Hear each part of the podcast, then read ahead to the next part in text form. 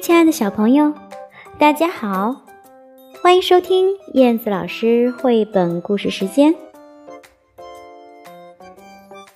嗨，如果现在的你，嗯，被爸爸妈妈要求待在家里，最好哪儿也别去。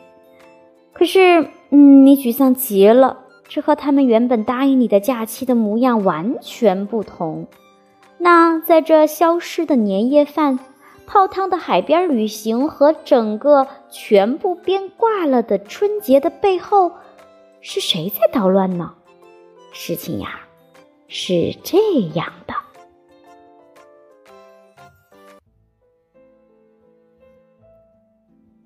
武汉，一座拥有一千多万居民的城市，在这里，本来大家都是在正常的生活。各自忙碌，但是突然，这座城市中有一个人生病了。很快的，生这种病的人从一个变成两个、三个、四个、五个、六个、七个、八个、十个、二十个、一百个、两百个、一千个，越来越多，越来越多。一开始，连医生。都不能够确定他们是得了什么病。经过了检测，才发现他们是被一种全新的病毒感染了。病毒是一种微小的非细胞生物，在世界上还没有人类的时候，病毒就早已存在了。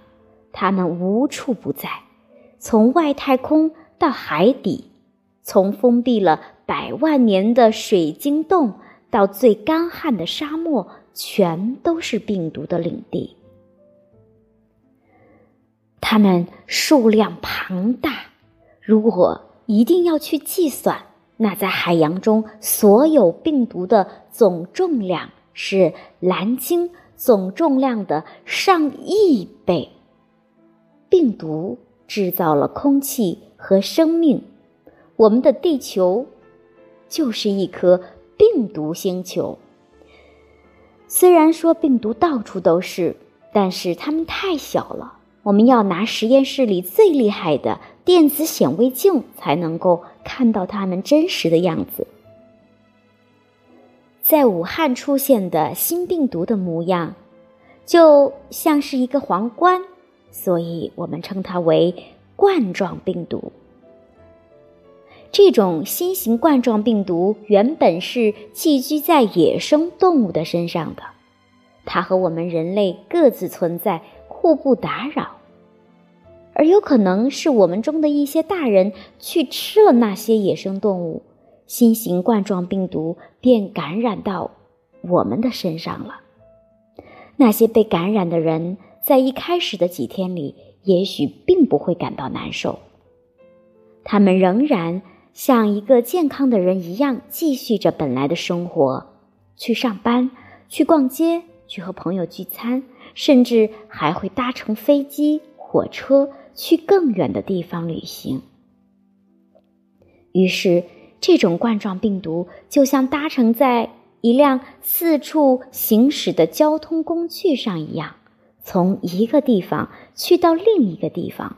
从一个城市来到了另一座城市，而我们的嘴巴和鼻子就像是几道敞开的大门，在人群密集的地方，冠状病毒很容易的就通过触摸和唾液的飞沫，从一个人传递给另外一个人。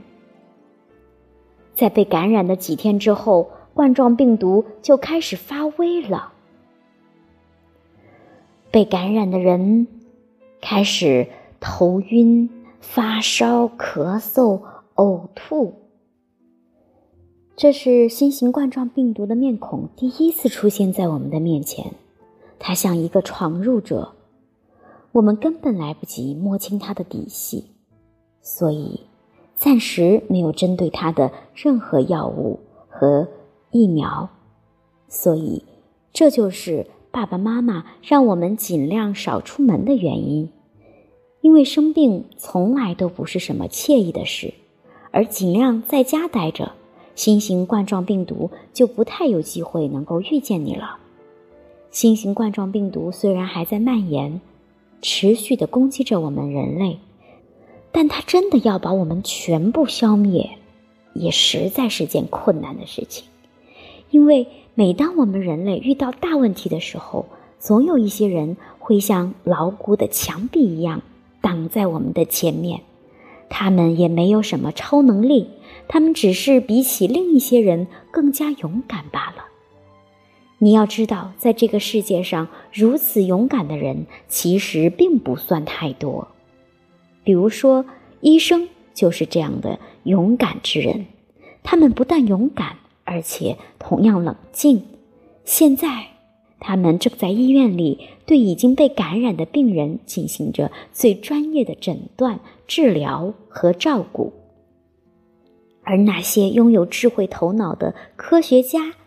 也正在实验室里加紧研制着抗击新型冠状病毒的药物和疫苗，而有一群建筑工人正在工地上用不可能的速度，在几天内去建造出一座医院，用来专门收治被新型冠状病毒感染的病人。而且，不要忘了，那些病人自己的免疫系统也正在全力的运作着。和病毒进行着看不见的战斗，你看，病毒要想赢我们人类，是不是并不容易啊？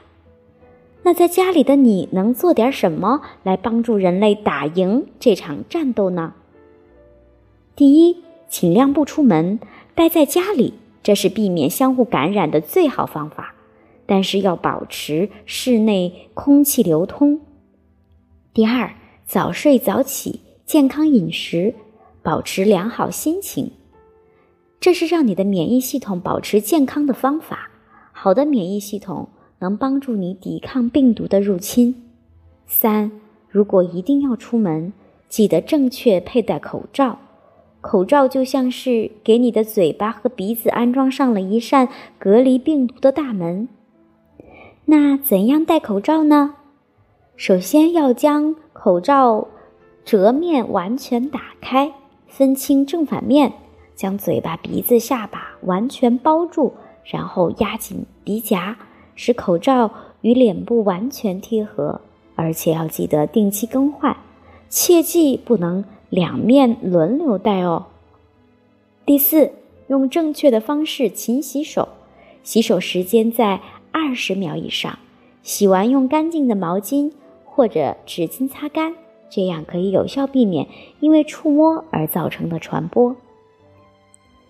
第五，如果你的家人或是你自己真的生病了，那你要冷静又勇敢，像那些医生一样，这可是很酷的品质。听爸爸妈妈的，他们爱你，他们会做出最好的安排的。笼罩在全城上空的厚重的、让人透不过气来的幕布，在我们一同的努力下，几个月后一定会裂开一条缝，而这缝会慢慢的扩大，最终能让人自由呼吸了。当一切过去，你摘下口罩，重新走出家门，走向更广阔的世界，可要记得了。作为人类，要保持谦卑，面对自然要保持敬畏，因为地球这颗病毒星球上的其他生物可并不好惹，我们人类只不过是万千生物中平凡而卑微的一种。去侵犯其他生物栖息地的代价，起码会是。同样的灾难会再一次卷土重来一遍，就像人类历史上曾经反复演绎过的那样。